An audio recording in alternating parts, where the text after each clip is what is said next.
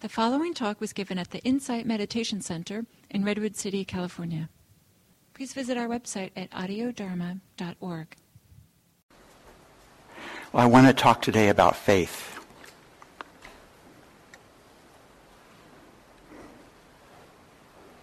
Faith is an important quality to be developed. It's um, it's a foundational quality. Faith is the oomph. It's the emotional oomph that gets us to want to be here, that gets us to want to show up.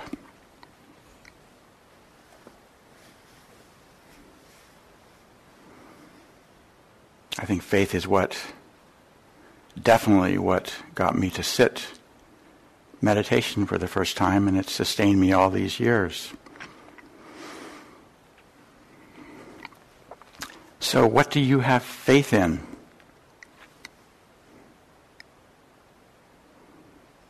What do I have faith in? Faith is kind of a funny word in uh, English.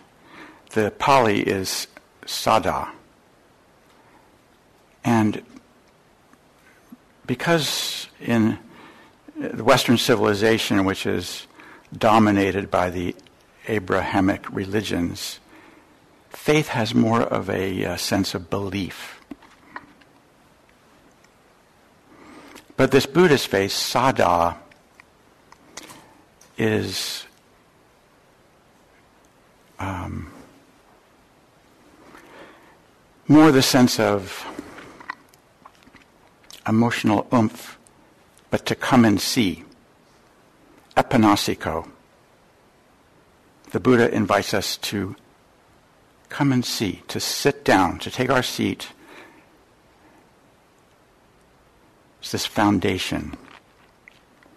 So I th- another word that it's been translated as, which I prefer, is confidence. That we can sit with confidence, that we can practice with confidence.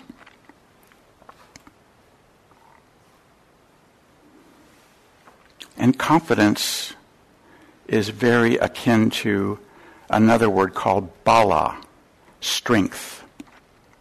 So we sit with confidence, and we practice with confidence, and we practice with strength. And when doubts come up, we call on our strength.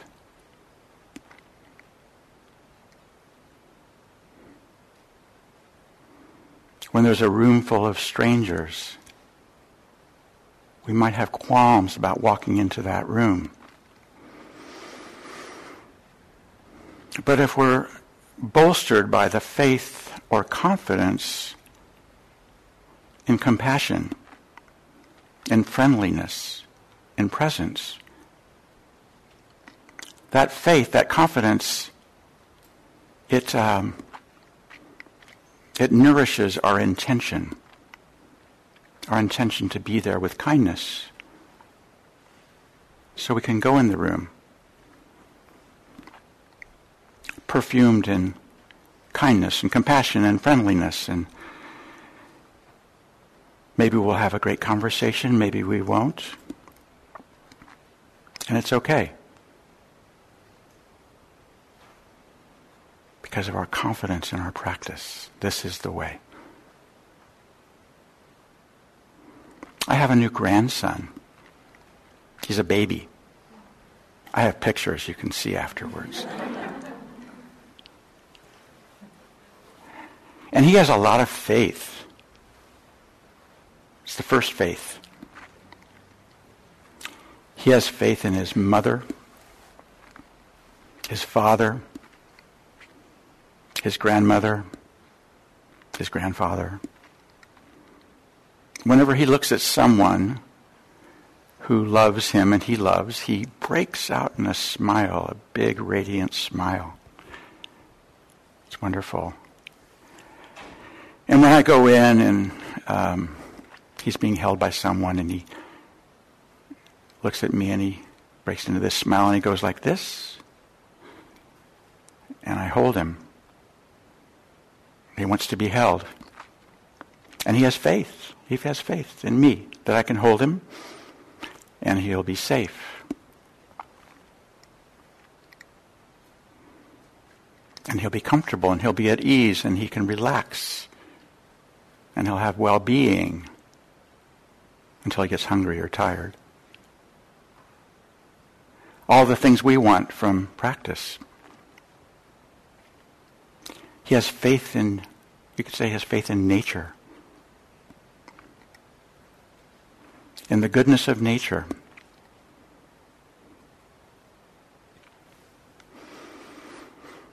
I'm a chaplain at a uh, hospital. I've been a chaplain for many years, and I'm so inspired by um, every time I go. I'm so inspired by um, the patients, some of the patients.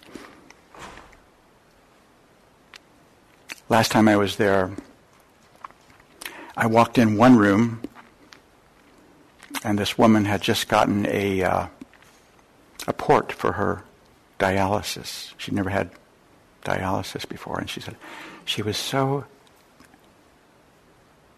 grateful that she was going to live. So grateful, so happy, just a big sm- simple smile. And I'm thinking, wow, for the rest of her life, this woman is going to have to have dialysis for five hours a day, at least four days a week, and then she's got to recover from that. That's going to be her life. She's so grateful just to be alive.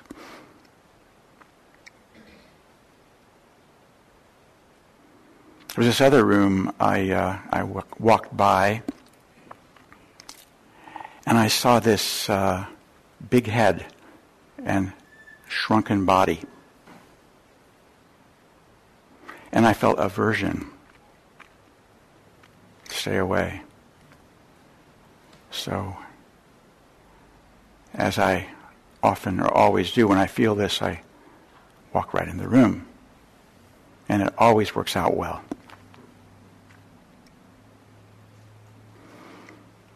And this man, he was sixty, in his sixties. He had muscular dystrophy.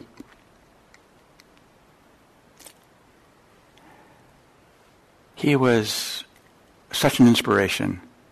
He was one of the happiest, freest, most grateful person I've ever known. I spent quite a bit of time with him over a couple of weeks. The first thing he told me was how wonderful the hospital is, how grateful he is for the nurses, and just everybody's so nice to him, and such nice situation there, and so forth. He wakes up with this, with this simple peace and happiness. And then he told me about his life. Um, his sister had muscular dystrophy, which is kind of strange. I didn't think it was a genetic thing, and his parents, it is, his parents did not have it. Um, his family was of very moderate means. So there wasn't a lot of material good stuff there. And as I talked to him for a couple of hours, nothing really came up too much about a lot of friends or family, any family at all.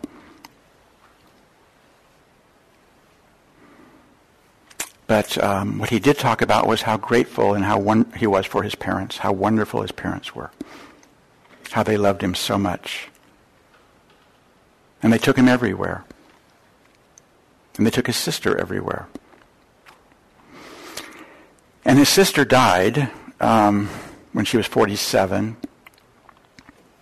And he just talked with such great compassion for his father, who was, he felt very broken up at the loss of his daughter. Sweet.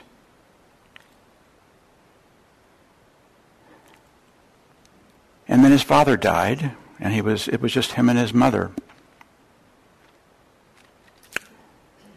And then his mother got kind of old, so they had to get a caregiver for him. So they hired a homeless woman. So a homeless woman came into their home and lived with them. And then she brought her kids, three kids. And then his mother died. So here he was, this wonderful man, living with a homeless woman and her three kids. And his commentary on that was, it was a dream come true. I finally had a family.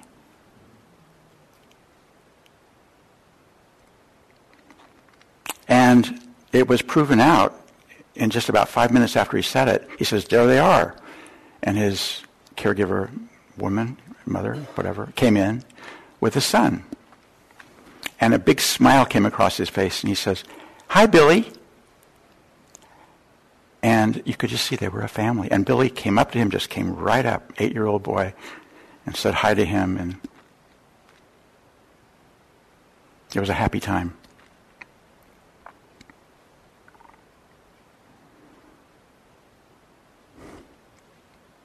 Simple happiness, simple peace. So achievable by us human beings. I'll tell you just one more chaplain story. So, um, same day, I w- went into a room with a a woman. She was in her eighties, and she had a uh, chronic obstructive pulmonary disorder, C O P D, which is causes you to suffocate. Not very pleasant. So she was in the hospital because she was suffocating, and they had to you know, help her breathe. Not an uncommon occurrence, and this disease ends in, it's a terminal disease. She also had um, congestive heart failure, which is terminal. Causes the lungs to fill up, makes breathing very difficult, no energy, tired all the time. She also had macular degeneration. She was eighty-five percent blind. And she had cancer. This woman had bad luck. But not in her mind. She wasn't talking about her bad luck. She wasn't talking. She wasn't complaining. She did say that she thought the chemo, because she didn't smoke, the chemo was responsible for her C O P D, but she wasn't complaining about anything. She did say, I'm so grateful. I'm so happy to be alive. And by the way, she was so lovely to talk to just before that. She was just, her way was so kind of lovely and honest and truthful and generous. So I, I uh, was curious, so what, what do you value so much about being alive? And she just thought about it for a second, and then she just said, just the wonder of being alive, the wonder, the miracle. It's just so amazing to be here. And she was also very grateful that she lived long enough to see her sons grow up.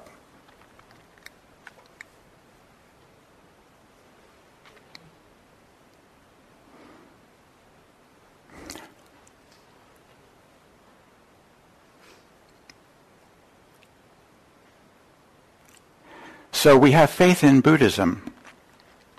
In some way we have faith in Buddhism, in the teachings, in the teachers,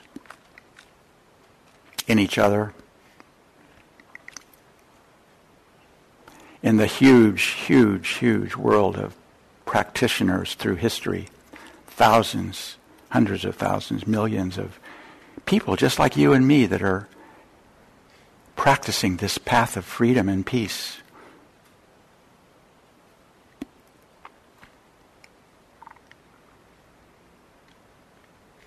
Doing it.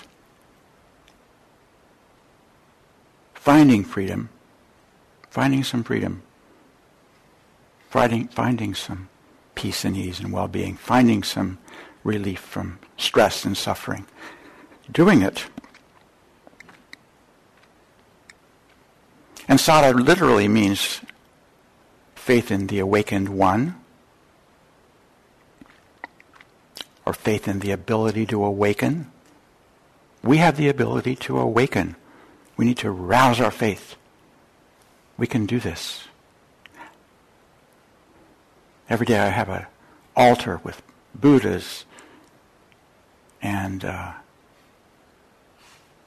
a couple of my dogs who I have died, and my wife and my daughter and myself holding my daughter. And I bow to all these things a lot.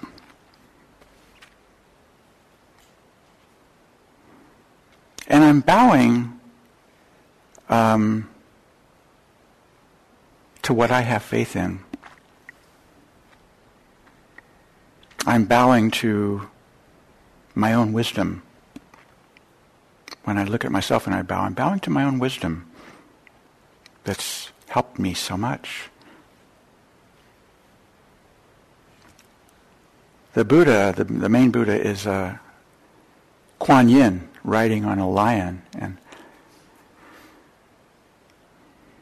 salient quality is compassion. So I'm, I'm bowing to the great compassion of Kuan Yin, who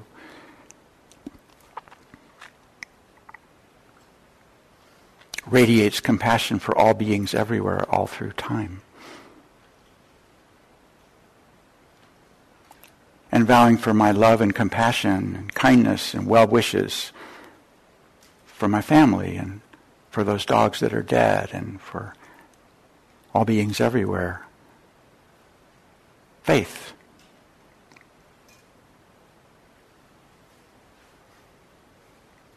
And um, and I have faith in uh, I have faith in so many things. I have faith in in the practice. In, I have faith in ethical behavior as I go through my life, and that's going to work out well for me. Faith in generosity. What do you have faith in? You should know. We should know what we have faith in and activate our faith. Activate our confidence. This is our way. This is what we know. Faith is the... Uh, it's one of the five um, strengths. There are all these lists in Buddhism, so this is one list. This is one context for practice. There are many, many contexts for practice. The Four Noble Truths, the Seven Factors of Awakening, on and on. But this context is, uh, and, and faith is the foundation of all of them. Without faith, we don't show up.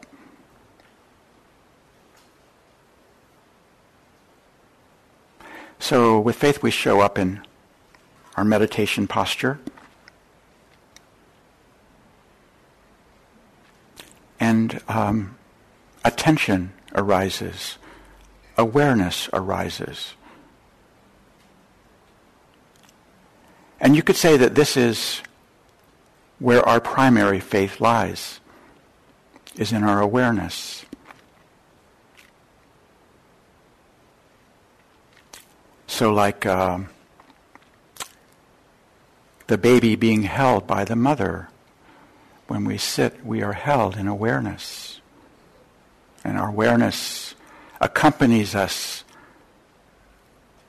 all through our lives.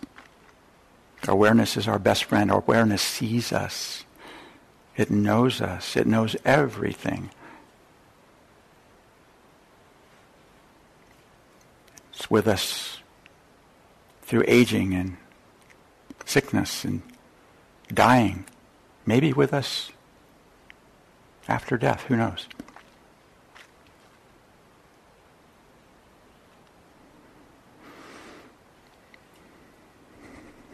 So, we bow to awareness, faith in our awareness, our confidence in awareness that this is the way. Gil made a beautiful analogy to awareness on Wednesday. He said he was a, he took a raft, he was on a raft for four weeks going down the Colorado River, and he said he was held by the raft. The raft was like awareness.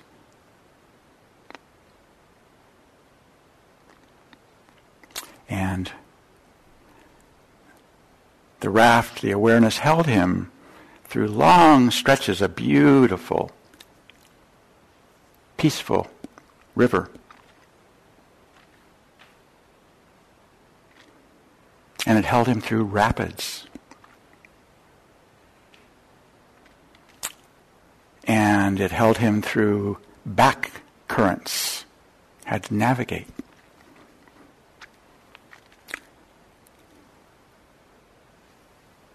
So we can relax into this awareness and stand in this awareness or sit in this awareness and be embraced by it, held by it.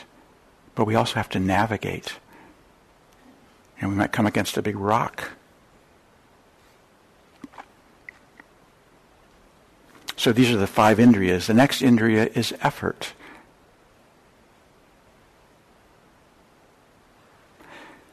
There's something about us that just wants to be here. We want to be here, even if it's tough to be here. We want to be here.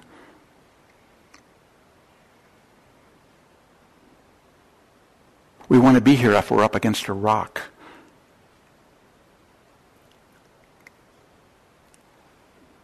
But we choose our way. And there are lots of things that we can do with this rock. With this presence against with the rock in our heart, perhaps. Um, we can... Uh... So mindfulness is the, the third indriya. So mindfulness sees, hey, this is this is a stuck situation here. And mindfulness informs the effort. Maybe some self-compassion is in order here, or maybe some letting go is in order here. Or maybe some stronger faith, calling on some stronger faith is in order here.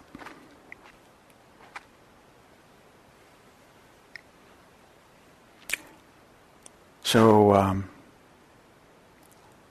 so we make an effort.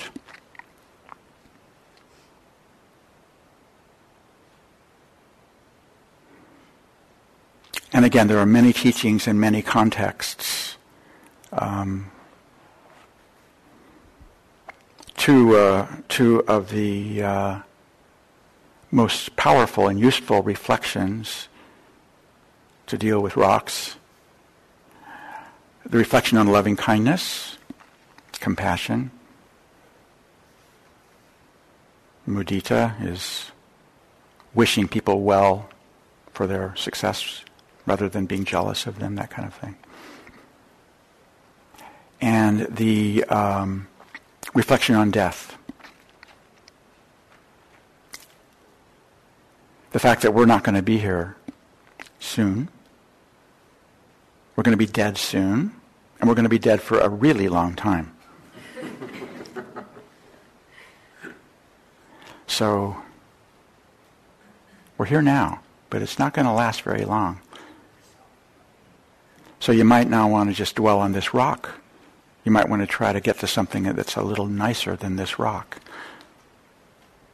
Let go of this stupid rock.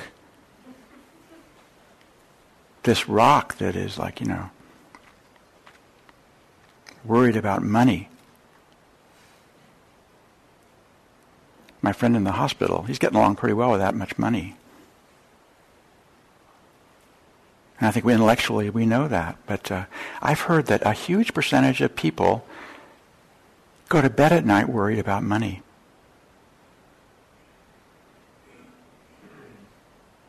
Worried about all kinds of social stuff. Social worries are huge worries for human beings. Part of our wiring.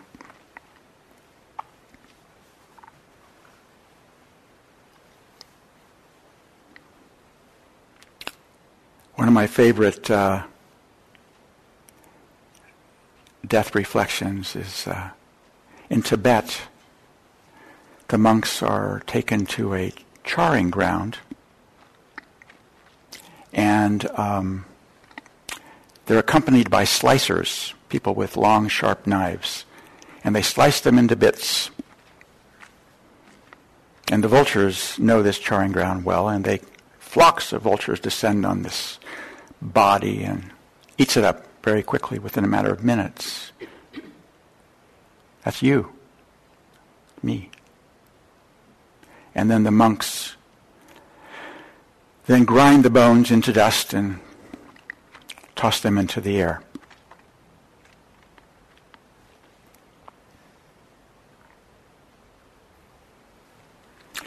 So in this context, this reflection is very helpful in getting us around rocks and, and uh, um, taking uh, Dan's criticism of us not quite so seriously. But anyhow, mindfulness informs us. There's a rock, you might want to go this way, and the effort takes us in a certain direction.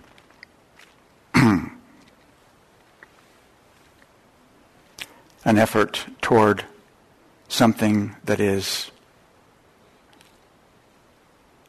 going to bring us peace and ease and relief from this stress and suffering, and avoiding or moving away from the effort that causes us stress, discomfort, anguish, pain, suffering.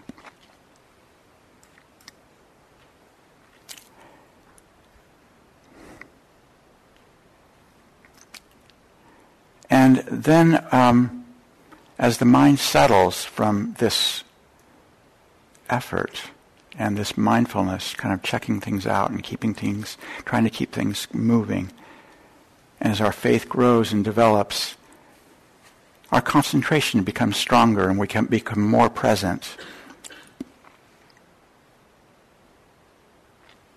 And as we become more present,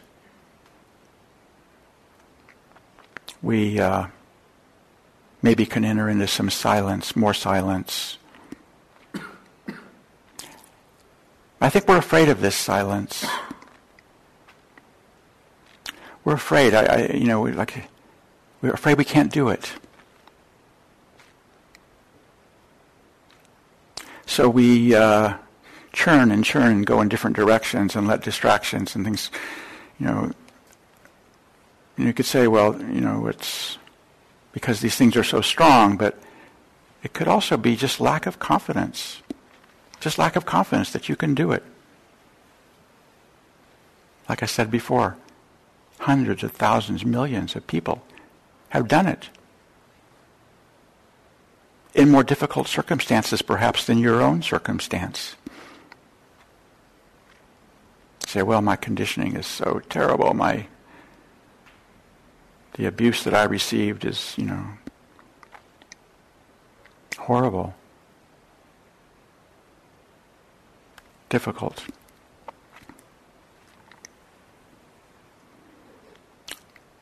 People with worse conditions than, than me and you have found silence. We're made of flesh and blood just like they are. We have the same equipment they have. We're perfectly equipped to enter into silence. We're perfectly equipped to do this practice in every aspect.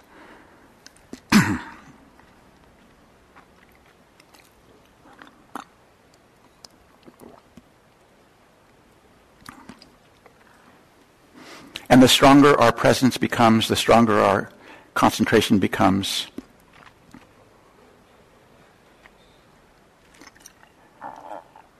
The more we see. The more we see change, change in sensations, change in energies, change in stress, change in letting go, changes in opening and closing. We see change. And change, to see change is freeing. There's this sutra, uh, the Dīghanakha Sutra. Dīghanakha was a wandering ascetic, and he uh, approached the Buddha, and they had some polite conversation, which they always do. And then Dīghanakha presented his question to the Buddha. or his statement. His statement was, nothing pleases me. Statement of doubt.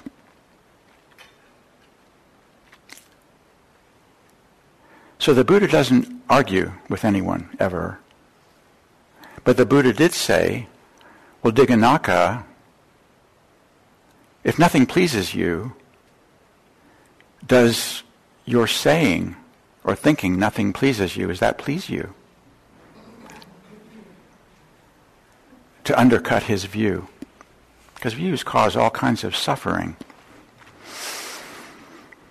But Dīghanakha wasn't that smart. Um, he was stubborn. He said, uh, well, yeah, yeah, I still think that. So the Buddha went on further to undercut his holding on to this view, this doubt view.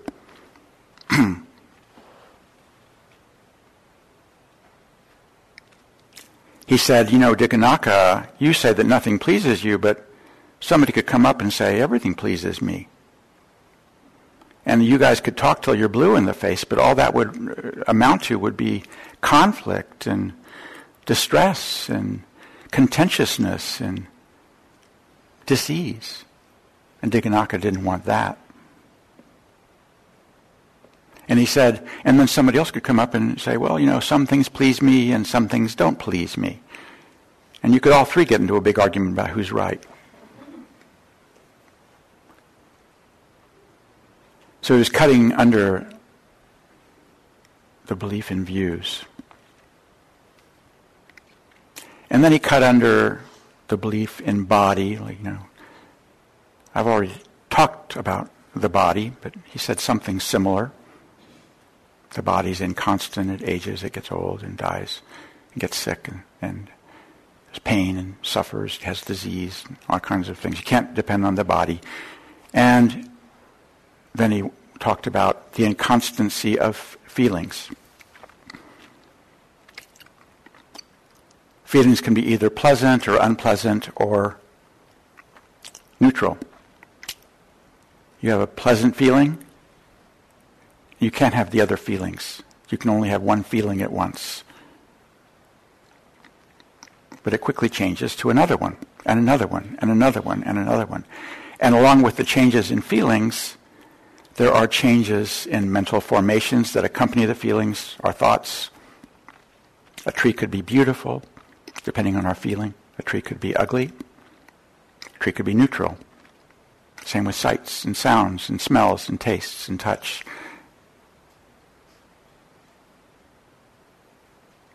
So Buddhist, Buddha's technique was to just remove the foundations for him to adhere to anything.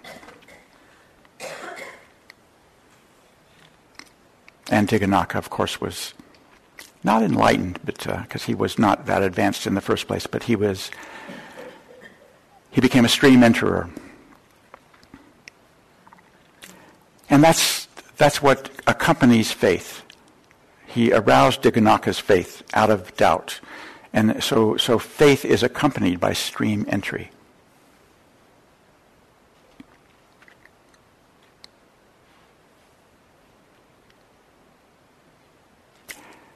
So when all of our foundations are taken away, we're just left with this, this awareness and this practice, resting in our in our raft, finding our way through rocks and crags and currents.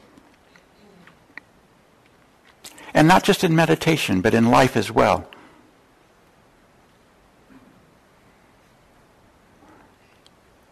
We're given, you know, instruction, you know, you know, but it's, you know, the precepts are instructions about, you know, a, a good way to live, a way that's going to work out well for you. It's going to work out well if you don't harm people, if you're generous, if you're kind, if you speak in a friendly way, if you speak in a gentle way, if you yell at people or you snipe at people or you talk about people behind their backs in a negative way, it'll come back to haunt you. That's what we're told. But, but Epanasiko, come and see for yourself. Check it out.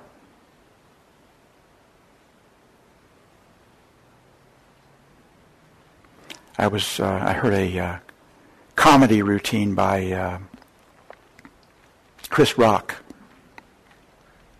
He's a very funny guy. And uh, so he was talking about, he was married and he had a couple of kids. And he was talking about his, his uh, sexual dalliances. And he was making kind of making fun of his lust and stuff like that. And uh, he went on like that for a while. And then all of a sudden he stopped and he looked, just paused and stopped and looked at everybody and said, and then everything changed. And I thought, and I think many people thought, wow, he saw the uh, error of his ways. He saw that this was going to, you know, this is just harmful to his wife and children. He's going to stop it. But he surprised us all. He said, she changed.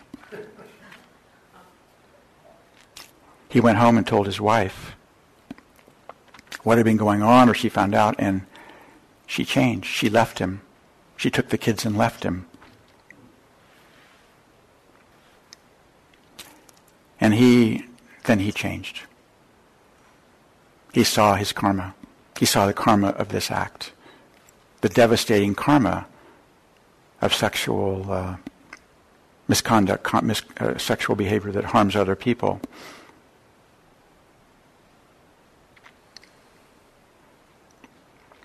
So come and see, you know, see the the effects. Really, look at it in truth, because faith and, you know, confidence is really a confidence in truth.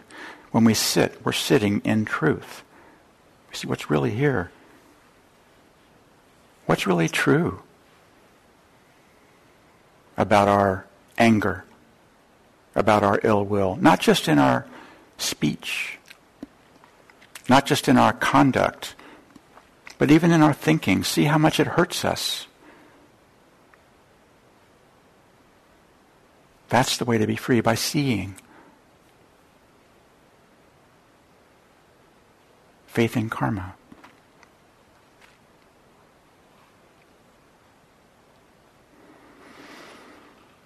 Hmm.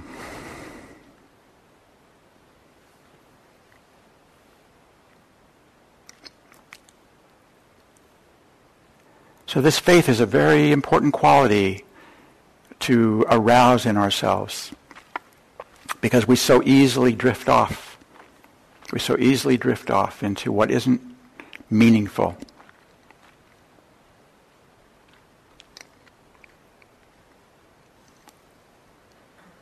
So the more we apply ourselves to this practice, the more rich and meaningful, I think you'll agree, our lives are.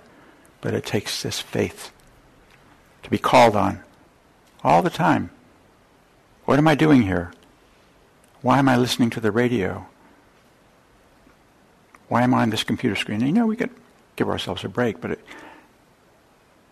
anyhow, it's fundamental. Very helpful quality for the strength and continuation of our practice. So I have just a very few minutes. Is there any? Are there any comments about any of this or questions?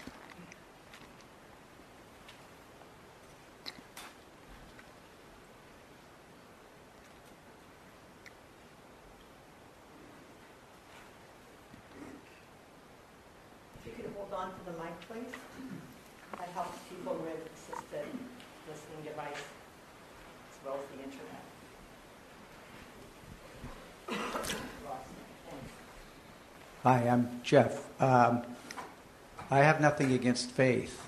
Pardon me? I, I have nothing against faith, but I've always thought of it as a religious concept and not necessarily a Buddhist concept until what you've shared today. Hmm. And I think part of that has to do with Buddhism being such about presence and being completely with what is. Yeah. Faith implies to me a belief that the future may be better. Right. And I want to let go of that because I think it takes me away from the present. Right. Can you address that? Confidence in the path. Confidence in the presence. Confidence in awareness. Confidence in finding our way down the river. Confidence in, you, you said it yourself, presence, in, in being here and finding the skills to continue, to be here, to continue here uh, on a path of peace and freedom and well-being.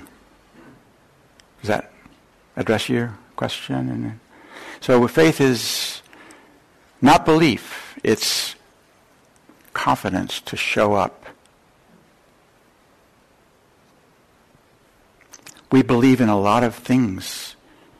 You know, we believe in money, we believe in success, we believe in social praise, and we believe in, you know, reputation, and we believe that all is lost if we are a failure in some ways. All is lost if we are criticized, or, you know, we believe in a lot, but this is, those are our beliefs, but this is like, test it out. Be here and test it out. See what the truth is. Faith in truth, confidence in truth.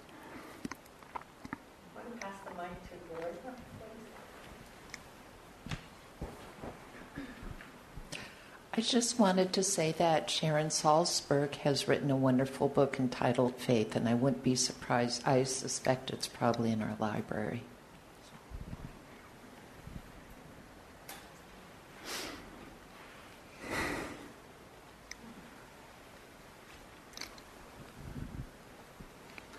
About a month ago, I think, um, for the first time uh, in all my years coming here, uh, Gil uh, parsed this word faith. And apparently uh, in Pali there's the word sadha for faith, and then there's another Pali word, um, and I don't remember what it is, that refers.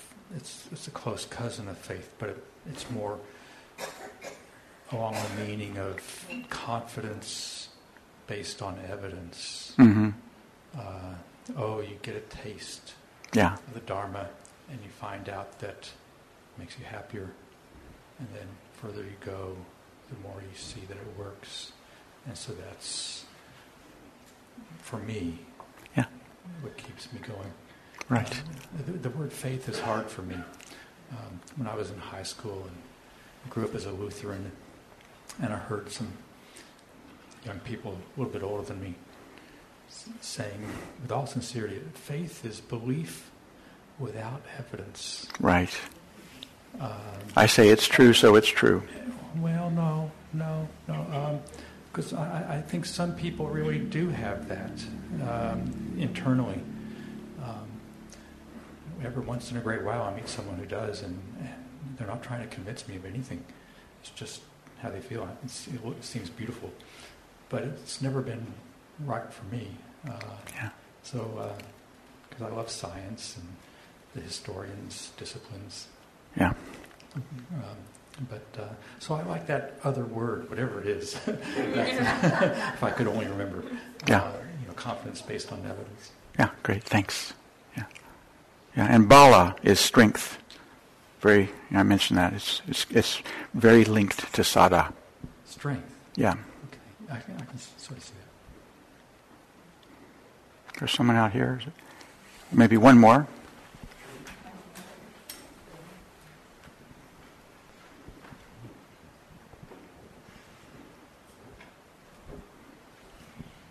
Hello. Um, my question is, when you were talking and you brought up the idea of the foundations and removing the foundations, and I guess I'm just confused. I'm not really confused, but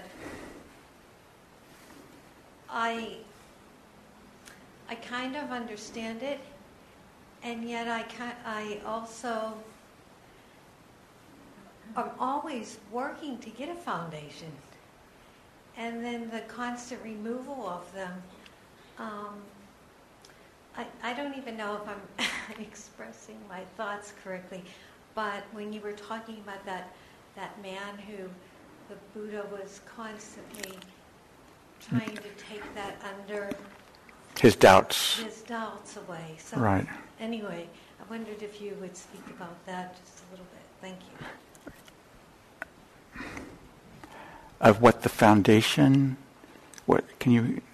Not well, quite. It was when you mentioned that. Um, so when he when he, when when all of those when uh, those supports were taken away, the body and uh, attachment to anything, um, he's left. What's he left with? What are we left with if we're if we're not holding on to anything? We're left with we're left with our awareness. We're left just with our presence, our being here. So we practice being here with, you know, we use different contexts. We use the body and the breath as foundations to be here, just as like something to hold on to, an anchor to be here. But really we want to be here. We want to be, we want to see what's going on. We want, we want to be true. We want to live in truth. It feels so good in some way, even if it hurts. It feels better to be true than to be in delusion and you know, distraction. So the practice helps us to uh, to be here and to navigate our being here in a way that feels nice and, and in a way that will perhaps lead to our full awakening where actually we're completely liberated from, from suffering, but along the way, freer and freer and freer. My uh, first teacher, Suzuki Roshi, said, uh, um, practice is like walking in the fog. You don't know, you don't think anything's going on, but after a while you're all wet.